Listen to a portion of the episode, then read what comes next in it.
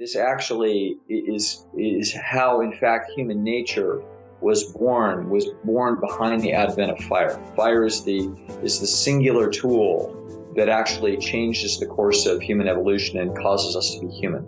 Listen.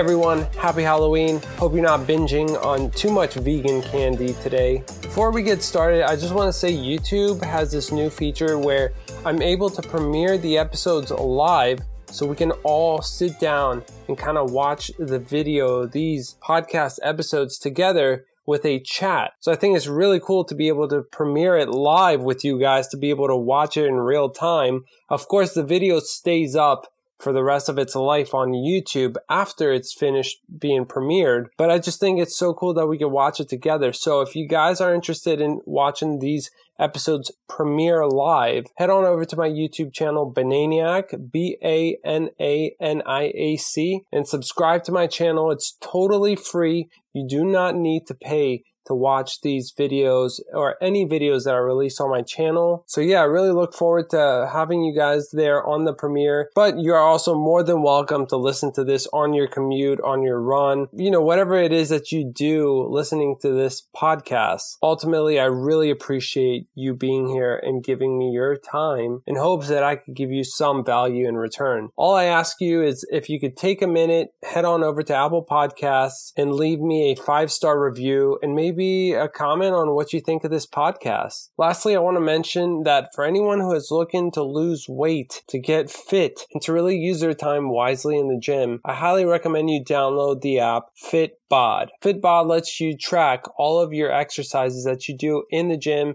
It lets you customize your workout based on the type of equipment that you have available to you, whether you want to do body weight only exercises, whether you want to do heavy lifting. You can tell it exactly how long you want your workout to be. If you want to do upper body, lower body, push, pull, whatever it is that you want to do, the app is so smart and will generate a custom workout just for you. It keeps track of your fatigue levels. It also can connect to apps like Strava, which takes into consideration the cardio that you're doing outside of the gym. Guys, this app is so smart and has really changed my weightlifting game. Head on over to app.fitbod.me. That's app.fitbod dot me and use the discount code Bananiac. You will not only get some sweet discounts, you will get a three day free trial before you buy. So you can kind of get the sense of what this app is really about and what it has to offer to you. And if you do end up buying a membership, you will also support this podcast. Anyway, let's get on to this episode. This episode right here, this interview with Dr. Doug Lisle, who is an evolutionary psychologist, the author of The Pleasure Trap. He is the founder of Esteem Dynamics. He is the host of the Beat Your Genes podcast along with Nate G. Dr. Doug Lisle, like he is one of my favorite humans. that I've ever had the pleasure of meeting. I actually did meet him in person back in August of 2013. I went up to upstate New York for an event called Farms to Forks, which was basically a Forks Over Knives event. He happened to be there. He was speaking, and uh, I just walked right up to him, asked him some questions, and asked him if he wanted to come on my show. And this episode is a little bit old. It was filmed back in 2014, but this has to be one of my favorites, if not my all time favorite interview I've ever done. I literally had goosebumps talking to this man the whole time. Anytime I sit down and listen to Dr. Lisle speak, whether it's a YouTube video, whether it's on his podcast, which is on pretty much 24 7, or whether it's me just browsing through his book, The Pleasure Trap, I always end up learning something new about myself.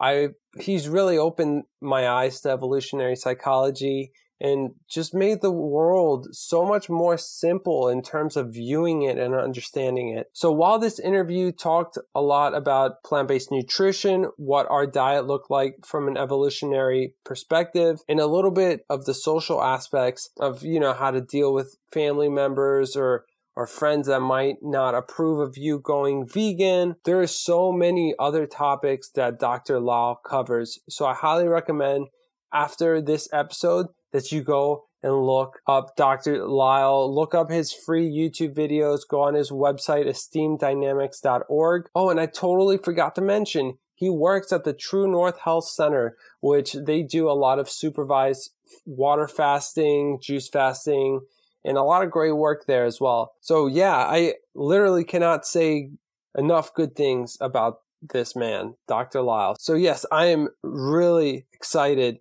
to bring this episode to you guys. I really hope you enjoy it. Try to listen to as much of this episode as you can. We really get into some deep stuff there at the end as well. It's going to give you goosebumps. I promise. Listen in. Enjoy this episode with Dr. Doug Lisle.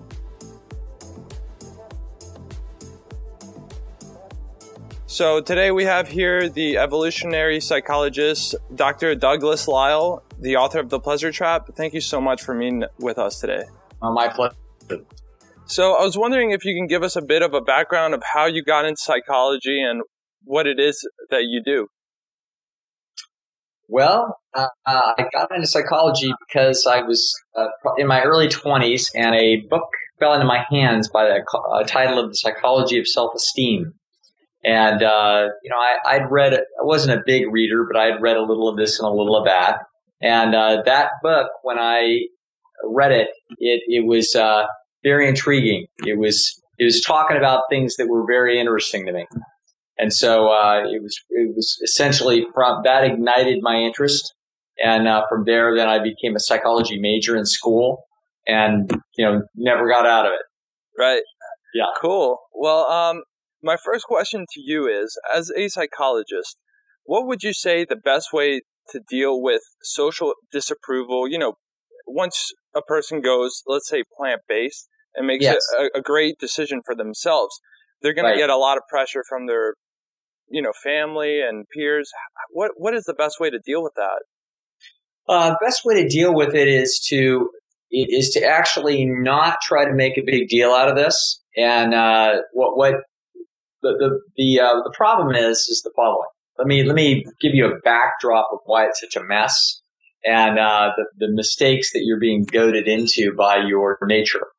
The um, your your nature is the following: that that we lived in small group, small group hunter gatherers, and it was basically the same thirty people that you lived with your whole life.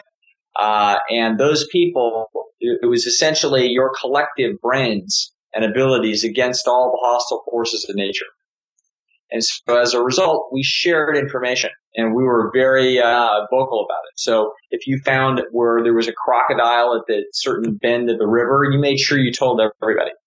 And so uh, in doing so, you, you, every little insight, every little thing that you figured out how to you know use flint uh, to make a fire, whatever it was, you um, it was important to share. And within the process of that, you, you established your and continue to establish your value in the village.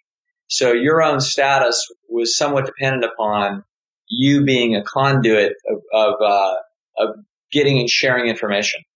And so when people get this information about how useful it is to be a plant dominated or plant based diet, uh, they want to share, share it. It's completely natural for them to do so. And if you figured out, you know, how to use flint to make a fire, when you showed people, you know, nine time, nine people out of the village out of ten would be very excited. One person would be annoyed that you got there first and got the credit. You know what I'm saying? Right. The, the natural annoyance about the forfeited status cost them some status is a problem. Uh, but in general, the village would have been excited. The um, this is different because we are saying here's a new thing that's really useful and you're doing it wrong. Okay, so it's very much uh, we're elevating our status and lowering their status, and so as a result, it's a very tough message for people. Uh, they don't think that they're going to do it anyway because they they can sniff the the uh, self discipline that's involved, and they're not really interested in that. So there's a fight from the get go that was never there when you showed people how to make fire. Uh, so what happens is, is that when, when people argue back with us, we tend to get more vehement.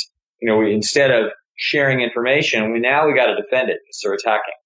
So now it winds up in an acrimonious situation.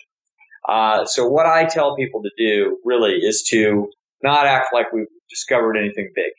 My attitude is uh, that that if people notice what you're doing, we just simply say we're we're trying this thing out, we're running an experiment, we're seeing how something goes. And when they inevitably say, "Yeah, well, where do you get your protein from?" we say, "I don't know." you know, I'm not really sure. The uh, and that that sends a signal that we're not trying to be that we're the sage and they're the idiot.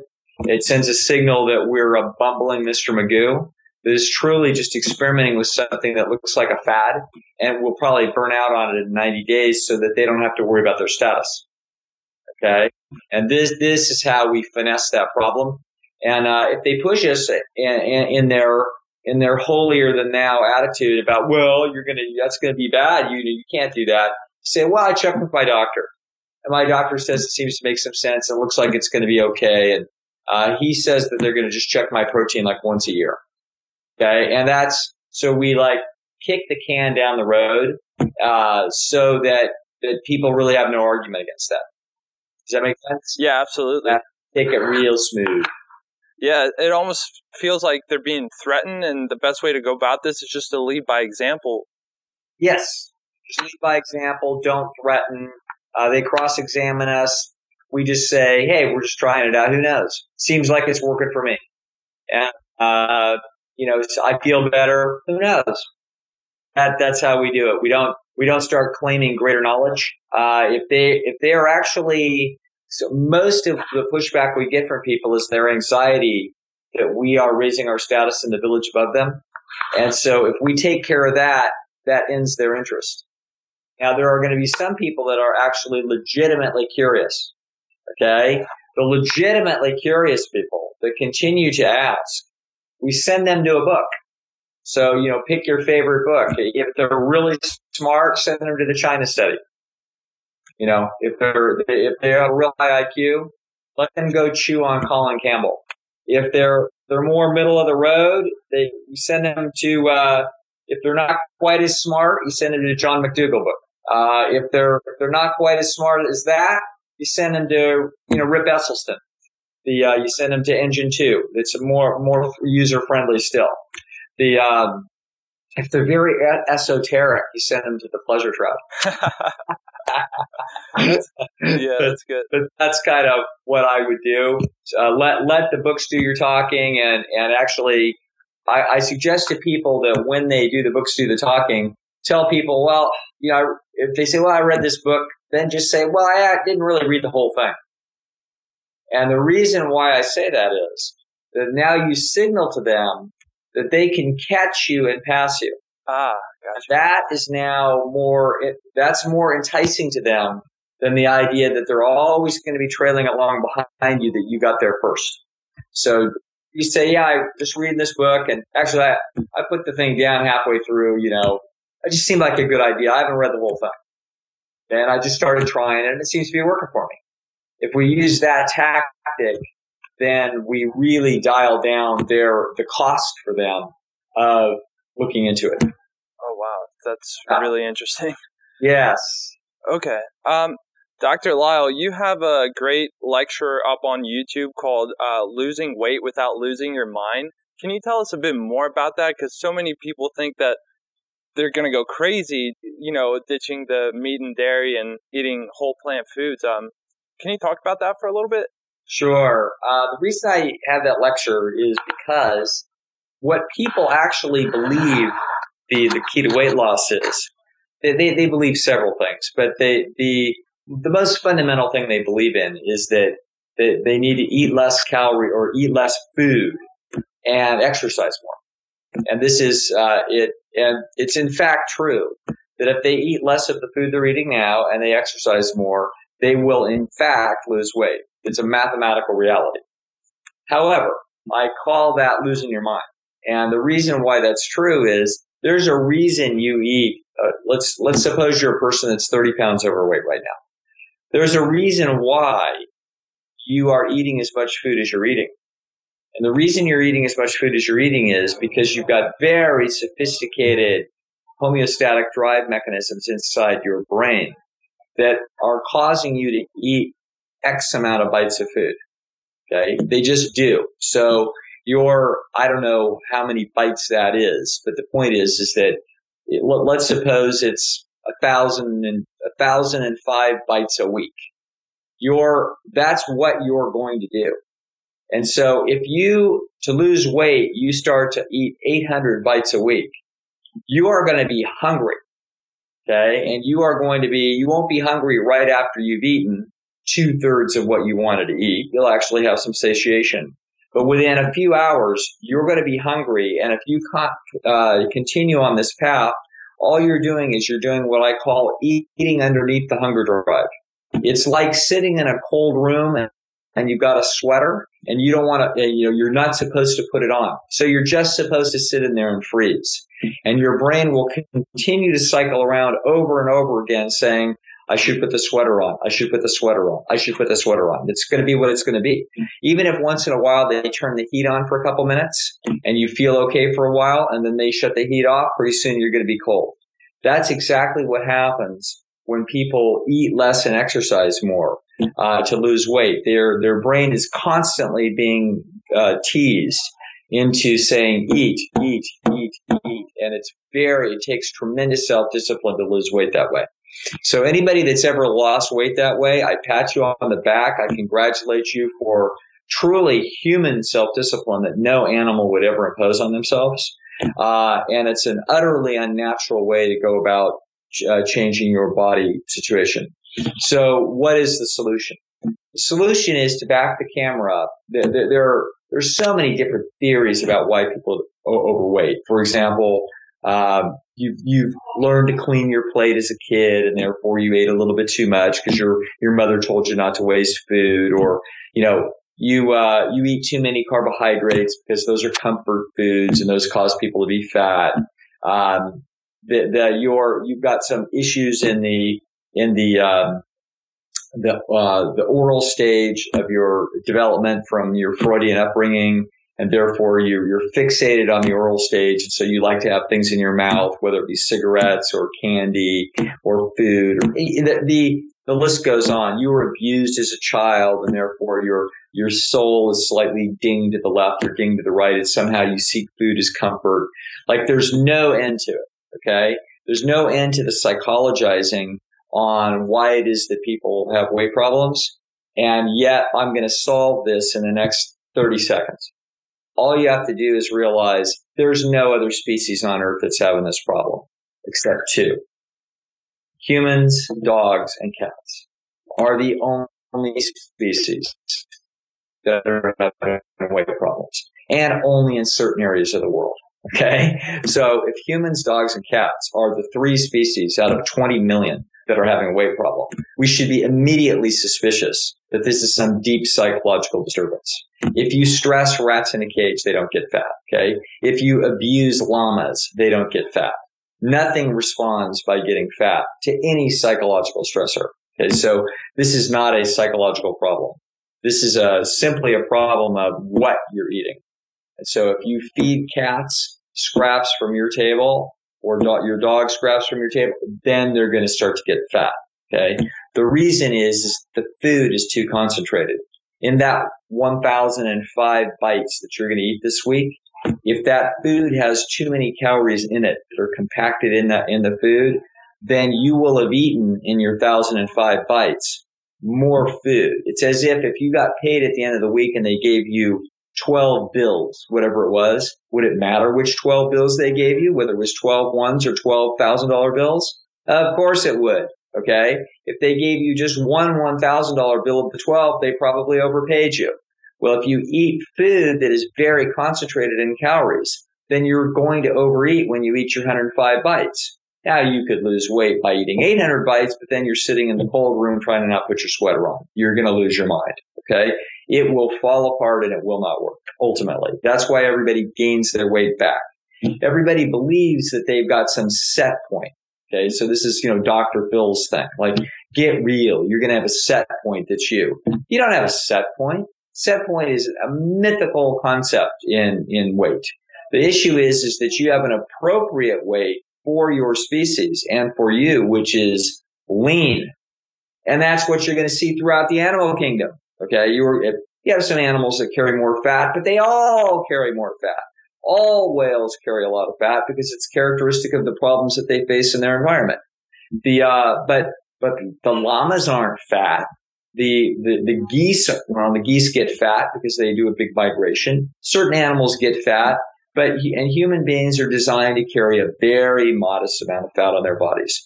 Women carry a little bit more, men carry a little bit less. Some people carry a little bit more than other people, but the truth is nobody is designed to look like modern Americans.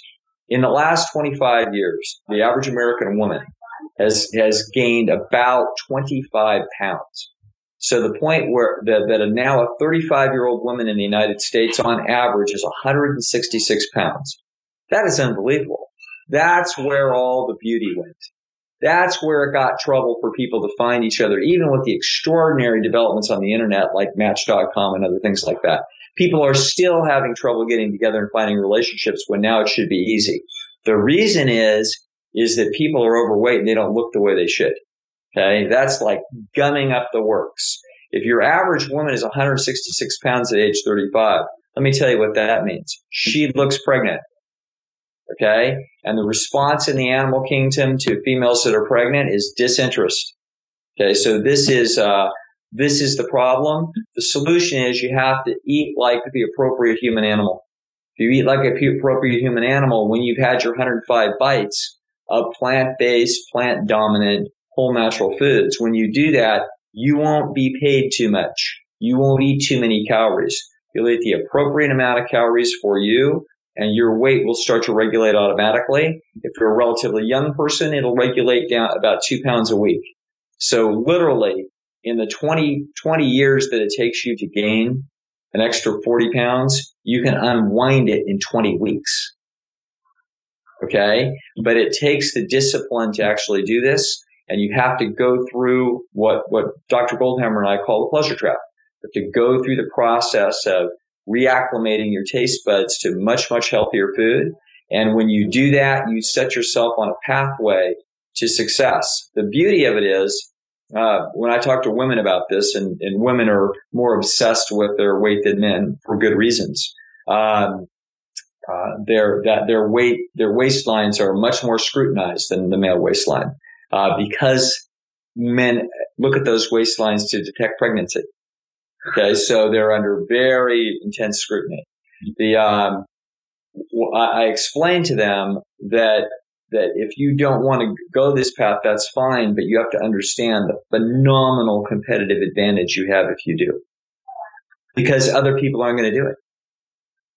Okay, so it's literally a, a gold laying in the street that needs to be picked up and if people pick it up, if, if uh, women will pick up that gold, they put themselves in a spectacularly competitive position in the romantic arena, which is a very big deal.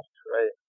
Yeah, that's a that's a good point. Is that it's all about eating the right food, not eating less. It's about eating the right food. It doesn't hurt. Uh, my my friend uh, Rick Esselstyn will say that you know diet is the king and exercise is the queen. Doesn't hurt to exercise. It's a good thing. It's a useful adjunct uh, but it's not the key. Uh, the, the, central key is we've got to get the, the, the, very rich food out of the diet and move towards a diet that is consistent with uh, the teachers that we have today. McDougall, Esselstyn, Campbell, etc. Dr. Goldhamer, uh, Joel Fuhrman. This is the direction people need to go. And if they go that direction, they don't have to be perfect, but if they go that direction, they're going to find a very good response. They will not have to eat under the hunger drive eat comfortably, eat as much as you want. Don't try to eat less, and you will be on the right track. Absolutely. Um, so, Dr. Lisle, uh, what is your take on salt? Um, do you agree that one should have it in the diet or should aim for a low salt or even a salt free diet? Because salt is very pleasurable, and, and that's one of the things you talk about. So, yeah, salt's an interesting problem. Um, and I think that that in our, I call our arena the hyper health arena. In other words, it's not just interested in health, it's people that are really interested in health and, and are very, very knowledgeable. So this is a little bit controversial in the hyper health arena. Uh, and so let, let's, I can run the gamut. So uh, Dr. McDougall is not that concerned about salt. And the reason he's not that concerned about salt is that he's so much more concerned about getting the general direction correct. So he's interested in getting all the oil out of the diet. Uh, he's interested in getting the animal food out of the diet. And so that's what he's interested in. And so if people need to sprinkle some sugar and some salt on their food in order to make that happen, he figures like he's winning 95% of the battle and he's not worried about the last 5%. So that's McDougall's position and it's very reasonable. Okay. The, um, there are people that, that, uh, for example, that may have hypertension and they may not do as well on that kind of a diet as if you go all the way to the floor. So Goldhamer, uh, Dr. Goldhamer will not use any any uh, salt in his diet at all, other than the natural sodium that's in there. And you will see the most dramatic effects in hypertension with the Goldhamer diet. So um, it, it, will be one notch superior in outcome to the McDougall diet. However, that's a short term effect because we have to, we should check them a year later to see who's still doing it. Okay. Because, uh, Alan Goldhamer's, uh, recommendations are going to be more difficult to follow and therefore it's going to be probably more likely that people will toss their hands up and forget it. Okay. Now, uh, interestingly enough, there are uh, many people that I have met that when they have gone all the way to a completely whole natural foods diet with no added salt at all, um, after a period of a few months, they can acclimate to that and then they don't want it any different. Okay, which is interesting. Also, uh, an interesting sidelight is that it appears that the inclusion of sodium in the diet is a is a, a reason for the uh, well for I think unknown reasons at this point, but it appears to disrupt sleep, and it probably does so because you probably become thirsty. Okay, uh, uh, in a, in a way that you wouldn't if you if you were not uh, eating sodium. So uh, so the little alarm bell goes off inside the head at three in the morning, and and it will actually wake you up. So uh, when Alan found that out, he was very happy about this because that gave him an argument uh, for his for his position. Uh, I think again, I think these are relatively minor issues. Uh, unless you happen to be someone with very high blood pressure, uh, if you're with very high blood pressure, sodium causes you to retain water and therefore contributes and exacerbates high blood pressure. but if you are if you are not somebody that's specifically dealing with high blood pressure, um, also, if even if you don't have high blood pressure, but you have a severe cardiovascular condition, uh, you've had a couple heart attacks, you've you've had two, three stents put in, you know, and you're actually you're short of breath and you're in congestive heart failure. You may not have high blood pressure, but you are taxing the system by having extra sodium in the diet and therefore extra fluid in the cardiovascular system. So for for severe cardiovascular cases, uh, which include uh, high blood pressure, I would say the lower, less sodium added, the better. Anybody else, I would say minor issue. Uh, it's not something that I worry about, you know, at, at all personally. Uh, I, I, I have my food is salted to the level that I like it, which tends to be a fairly low sodium diet. Uh, but it, but I'm not fastidious about it. Yeah. I, I think salt's an interesting one, and it's one that I've been very interested in myself. Um, yeah, I think as long as folks can uh, go towards the lower end, I, I think most most people are going to be safe. So. Yeah, the big problem is is that when people are into very uh, salty diets, th- those are salty and greasy. That's right. Yeah. And so they're just by the very nature of headed towards healthier food, you will you as you get used to diets without the all the grease in them, you'll be moving towards a lower sodium fare, and then I think it kind of takes care of itself. Right. Great. Thank you for that.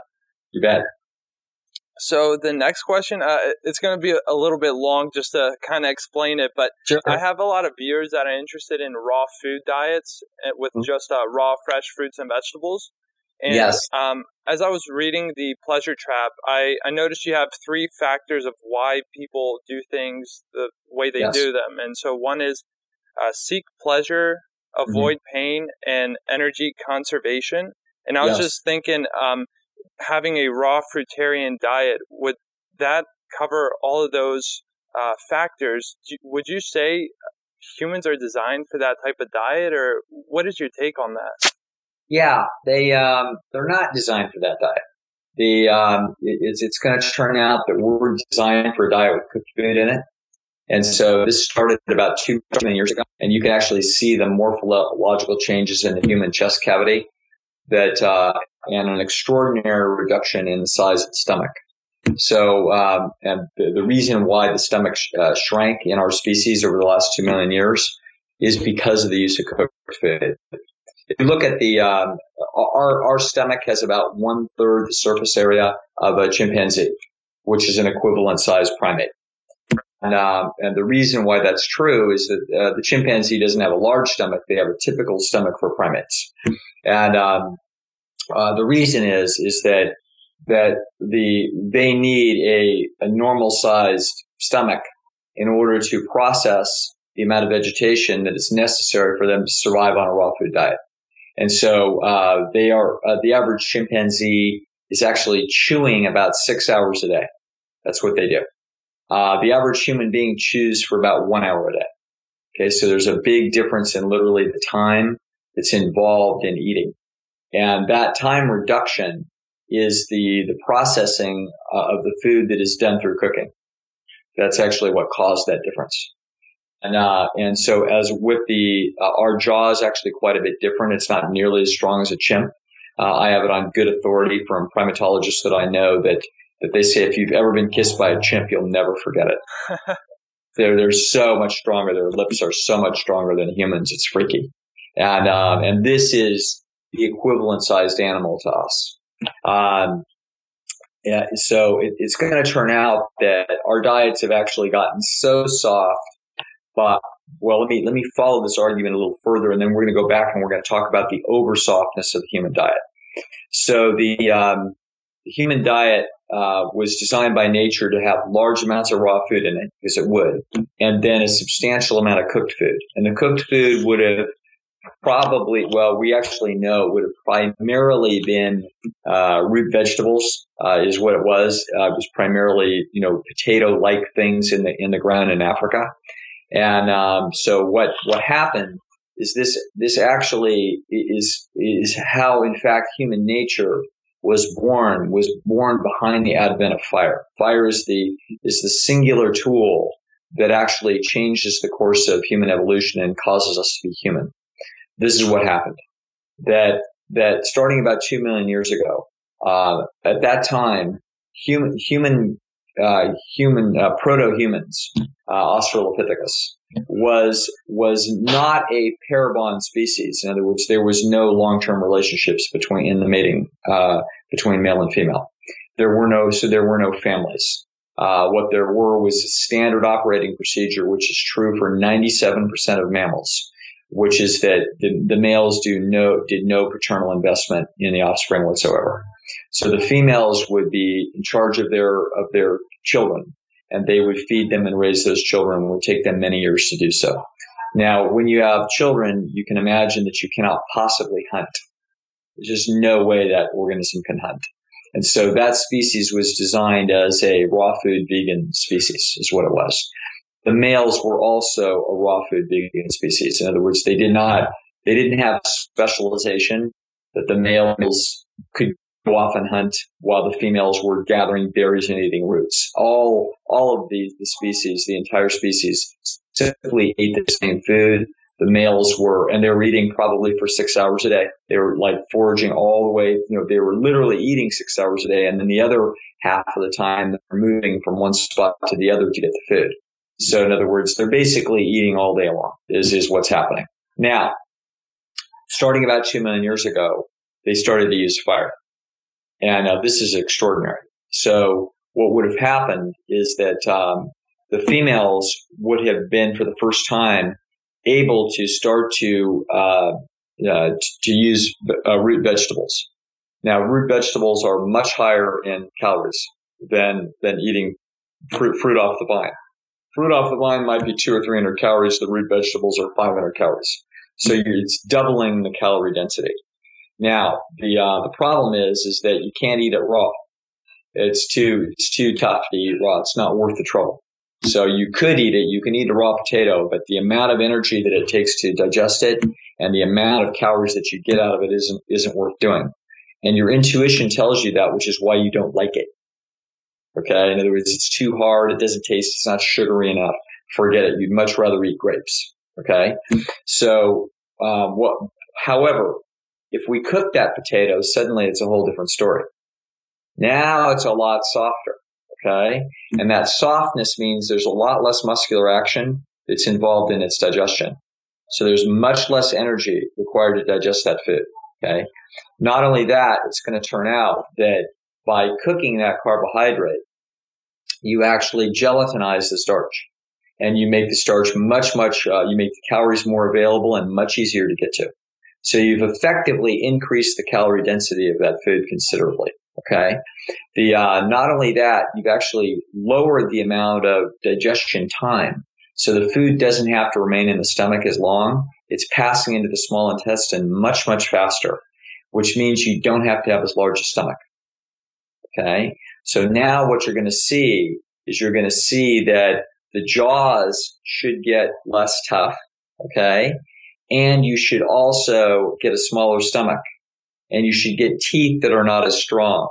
All three of those things have happened in our species. Okay. We, we don't see it this way, but our mouths are extraordinarily small for primates. They're, they're not even remotely close to another, any other primate. So we clearly are an odd, odd man out, not even close. And it's clearly behind the fact that we take small bites and we get a lot of calories out of them. Okay. And we don't have to chew them very hard. It's actually going to turn out that when you look at skulls in Africa, yeah. uh, the teeth are great. Okay. From, you know, all through the last several thousand years. And, uh, excuse oh, me. And so what's going to happen is, is that that's not true starting, you know, a thousand years ago. Uh, particularly in Europe. And the reason is, is that it actually requires some stress in order to grow the jaw. And you need the, the, the toughness of the raw food of actually crunching down on it in development in order to make the jaw big enough to support all the teeth that come in. Started using too much processed food in the last thousand years. They started to not stress the jaws of their children. And as a result, their teeth get crowded and then they need braces. Okay. So orthodontia is completely secondary to the fact that human beings have drifted away from their raw food ancestry. You know what I mean? Towards overly processing the food, which is exactly what you see today. Okay. And all the problems that you see today. The, um, however, back to the action on, on all your people that are very interested in raw food. So I, I like to balance this out because as I'm criticizing ultimately uh, the raw food the raw food uh, thinking. The truth is, is that there's great merit in it. So in other words, it's a, the truth winds up being somewhere in the middle. Okay. Now, so our species, uh, began a, a, an extraordinary odyssey. And that odyssey would be that, that the women would start to dig root vegetables and collect them in a pile at the end of the day and then go to the trouble of lighting a fire. And they learned how to light a fire probably either protecting fires from uh, from lightning strikes, or more likely they started to use flint. Okay, so the uh, as a result of that, they could cook their food at the end of the day and feed their children. Now they were eating raw food all day long while we're doing this, but they're also headed towards a large amount of calories at the end of the day in the form of cooked carbohydrate. Now, it's important to remember that because the eating of large amounts of cooked carbohydrate at the end of the day has been found characteristic of every single hunter gatherer troop, troop in the world. This is, there's no exceptions. Okay. This is human nature. So people, you know, think that, oh, shouldn't we be eating, you know, throughout the day, nibbling throughout the day like our hunter gatherer ancestors, i.e. eating a bunch of raw food? No, that is not what human beings did. Human beings ate the bulk of their calories at the end of the day behind cooked carbohydrate. They've been doing that for two million years before they could talk. Okay. Yeah. Now, and we can tell this why? Because of the, the smallness of the stomach, the weakness of the jaw, the weakness of the teeth, etc. Okay. All of this fits together. Now, I want you to picture what must have happened in sub-Saharan Africa when this was happening. What happens is that, that the females are cooking this fire at the end of the day and cooking that food. The problem is that when you do that, other male humans are going to wait around and come and steal the food. There would be nothing to stop them from doing this. Okay. Other animals will stay away because they're afraid of the fire. They actually have instinctual fear because the smell of fire means a forest fire. A forest fire means you're dead. So human beings were able to use fire to intimidate other animals away from them, but not other humans. Okay. Other humans were not afraid of the fire because they could use fire as well. So the males would simply sit, sit around and wait for some poor female and then go steal her food. There's nothing that she's going to be able to do about this. So some male goes up to some bush and sees, you know, a fire and then goes through the bush. What's he going to find? He's going to find a female and her three children and a male. He's going to see a male there standing guard there with his spear. Like, don't come in here, buddy.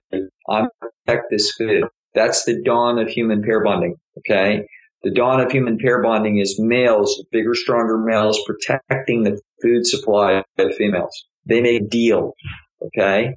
Now what's going to happen, uh, and that deal is going to be, it's going to enable something that the vegetarian community is not comfortable with, which is that you wind up with a specialization of labor, which is the only time we've ever seen this in any species on earth. The male becomes specialized at hunting and the female the gathering of, of the of the vegetable material. And at the end of the day, she comes and cooks the vegetable material. The male gets a piece of it. He, she's in fact a venture capitalist that she supports him that he can take the risk to go out there and hunt. Hunting is very, risky behavior. You may not be successful for three weeks. You, our species could not afford that until you had fire making more of these root vegetables available. So the female would consistently do this. She cannot hunt because she's got children. She is strictly going to be a gatherer of vegetable material. Human males developed the uh, the coordination and ability in the upper body musculature um, uh, to to throw projectiles in order to kill. And so the our species then became a species for the first time ever where the, the two adults literally trust each other okay, that they are bonded and, and the male can know that he's got something to eat at the end of the day, that he was going to be able to survive while he goes out there and tries to make a killing. Okay. Uh, this is actually still the underlying economic uh, behavior that takes place in males and females in pair bonding today, where the female's job is to get the secure job. Okay. Mid-level job, not anything fancy. Make sure that we get the first decent salary. Okay. And the male's job is to make a killing in business. Okay. It's literally the same psychology. Now, the, uh, it, so what's going to happen though is that as that male that's sitting waiting for a fire, uh, knows that it's not profitable to go chase that fire, it's profitable if he takes three of his buddies with him. Because if they all go and see that fire, there's only going to be one guy there with a spear and they'll just overpower or intimidate him and then they'll take the food anyway. Okay. Except that when they push the grass back, they don't see one male with one woman. They see 10 men, a village. Okay. So very, very quickly, human beings gathered together in village groups where there would be 20 men or 10 men or 30 men and a whole bunch of females and a whole bunch of children and a whole bunch of fires. And now you get exactly the social organization that we still see today, two million years later. Okay. And we get the very same process where the male's job in the village is to actually go out into the woods and try to get these extraordinary killings where they get thousands of calories with one lucky strike. Where the female's job is to make sure they get the steady plant food. Okay. Now, this species doesn't need meat. It's a Johnny come lately addition to the diet. We haven't adapted to needing this at all. What we've adapted to, we can use it, but uh, we've adapted though to the cooking of it, whether it's cooked meat or cooked carbohydrate. The, the cooked food is the big concentrated calories that comes at the end of the day that human beings uh, look forward to and that, that this is where the whole village atmosphere congregates. We still see that this is true. In other words, people still want to, particularly at dinner time, get together with a group of people and eat. And what they want to eat is cooked food. Okay. Now, so what do they do? Now what they've gone is gone overboard. They eat everything cooked. Okay. They, they don't even want to eat an apple anymore because of the effort that it takes to crunch it off of of, of the apple. They don't want to eat any carrots. They don't want to do anything that might stress their precious little energy in their mouth. Uh, they drink Coca-Cola. In other words, you're seeing what's happening to the species. Um, raw food diets are are difficult to do. Uh, and it's going to turn out that what people do in raw food diets, in order to mimic the calorie density of, in fact, cooked food, they do a bunch of drying and dehydrating and they process the daylights out of their food with a blender. They use, you know, oils. They do all kinds of things. Okay. And that's because what in their heart and in their gut, they crave 500 calorie pound semi-processed food, which is what a cooked potato is. Okay. So what we really want to do is we want to head towards a more McDougall style process. That's really where we're going. And that is in fact very consistent with the natural history of the organism.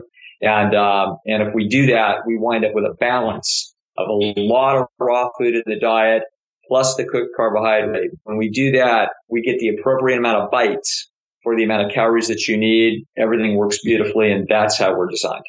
Wow, that's so fascinating listening to all that evolutionary science. Um, I mean, I wonder, I really do wonder, where does this paleo movement get their argument at that humans evolved with eating meat? Uh, have you? Well, yeah, they did evolve with eating meat. They uh, they they evolved to include meat in the diet, but it's not necessary. Okay, so the the big mistake that the paleo folks are making is as follows: the uh, they make several, but I'm to triangulate on one really very important logical error. And, and that is that uh, I, I want you to think about a car that, that begins its life as a diesel and that it uses diesel fuel and that if you, if you just put diesel fuel in it, uh, it will go 100,000 miles without any problems and then it's going to have problems and it's going to die on you. Okay. So that, that's how that car works. And we're going to live in a land where you can only go one way on the street. So as you wander through this, this land, land on these windy roads, there aren't very many filling stations, but every time there's a filling station, you fill up the car. Okay. Because you never know, you might got, get, get caught short and have to push that car and it's your primary vehicle of locomotion. Now I want you to imagine somewhere along this, this process, the, um, it turns out that you can have a choice where you can put gasoline in the car as well. Now it's not as good a fuel. It gums up the fuel injectors. There's problems with it. But if you put gasoline in the fuel, if you put nothing but gasoline in there, the thing would go 70,000 miles, not 100. Okay. If you put half gas and half diesel in, it's going to go 85,000 miles. Okay. So the more diesel you can put in, the healthier the car is, but you can use gasoline. Now I want you to picture this and realize that if you lived in that land, then whenever you came across a station whether it was a gas station or a diesel station, the right thing to do is to always fill it up. It, even if you just filled up with diesel 10 miles ago and you came across a station and the next station you came on was gas, you'd fill it up with gas. Okay. The reason is you never know that might be the difference between you not making it to the next station or not. That is precisely the situation that our ancestors faced. It was eat whatever was available because that might be the difference between you starving and not starving. Okay. They never knew where their next, next meal was coming from and they needed the widest possible palate that they could get in order to increase their likelihood of survival. One of the things that you will see in humans that is so different from mm-hmm. other primates is that other primates simply live in the same habitat and they don't wander. They have very, very small roaming ranges. They essentially stake out a territory and they live in it. Human beings are the wanderer. They, and, and you see this today, that human beings have an extraordinary wanderlust. Okay. That one of the biggest industries in the world is travel and travel is the dream of human beings. When, when I retire, when I get enough money, The, that is not classic of animals. That is a bizarre characteristic of our species. And so if you look at our species, you see that we are in fact the widest ranging large land animal on earth. Okay. We, we have gone everywhere. We've crossed oceans. We've crossed rivers. We've gone into, you know, very difficult territories. We love the adventure of seeing what's over the next, the next, uh, mountain. And that, it turns out you could only do that if you widen the palate to include everything that you, you could possibly put in there. Human beings have the widest palate of all primates. And so we needed it. So we included meat. We did not eat raw meat for very long. It turns out raw meat is very, very difficult and problematic, uh, and is hard on people and will make them sick. So it turns out that we cooked it. Okay. So at the end of the day, human beings were eating mostly cooked carbohydrate. They were eating cooked meat if they could get it. The cooked meat was not an ideal food for the optimal health of the species. It was dirty fuel that you would add to it because your biggest threat to survival is starvation. Okay. Much better to die of a degenerative disease at 84 in the wild as a result of including animal food in your diet than to die at 22 of starvation because you weren't willing to eat the meat. Okay. The paleo people do not grasp and understand this argument. I do not see it in their writings. Uh, they they simply are using a very simplistic, uh, uh, superficial pattern match, which says clearly our animal ancestors eat meat, therefore we should be eating meat today, which is just utterly ludicrous. Okay, it, it's a it's a horribly illogical argument. Whereas the, the vegan folks are saying, look, uh, the vegan folks can get into trouble by saying that that isn't true. You know, you don't want to do that. You want to say you are correct that our ancestors ate meat. But the thing is, is that they were including it as a dirty fuel in order to reduce their likelihood of starvation. Okay.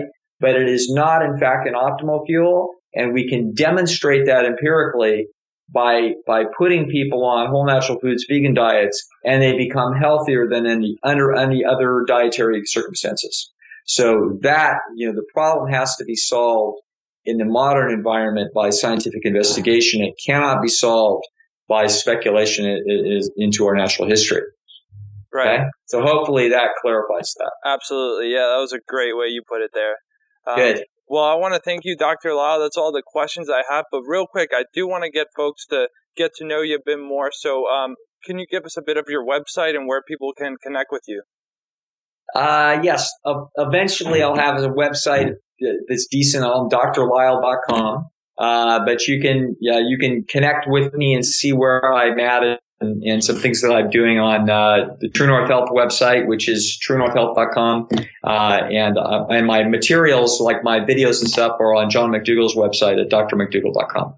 Great. Okay. Yep. Well, thank you so much for this interview. Very and, uh, good. Yeah, I'd love to have you on again. Pleasure. I enjoyed it very much. Thank you for having me. So, I hope you guys enjoyed this episode of This is Bananas. To learn more about this episode, check out the show notes over at bananiac.com. That's B A N A N I A C.com. If you're looking for easy and nutritious plant based recipes to make at home, you can download my ebook, Bananiac Simple Vegan Recipes, from my website as well. It includes 25 of my favorite whole food plant based recipes that I make and eat every day and will hopefully help you eat more whole plant based meals as well. If you enjoy listening to this podcast, please rate it wherever you're listening to it. Share this episode with someone who could benefit from it. Leave a comment with your thoughts and subscribe to This is Bananas as well as my YouTube channel Bananiac, which you can find at youtube.com slash Bananiac. This helps me become more discoverable and ultimately reach more people with my work. If you like to donate, please visit patreon.com slash Bananiac. Thank you so much for listening to my podcast and supporting the one man band that I am. Until next time, everyone, take care of yourself, spread the word, and we'll see you in the next episode. Peace.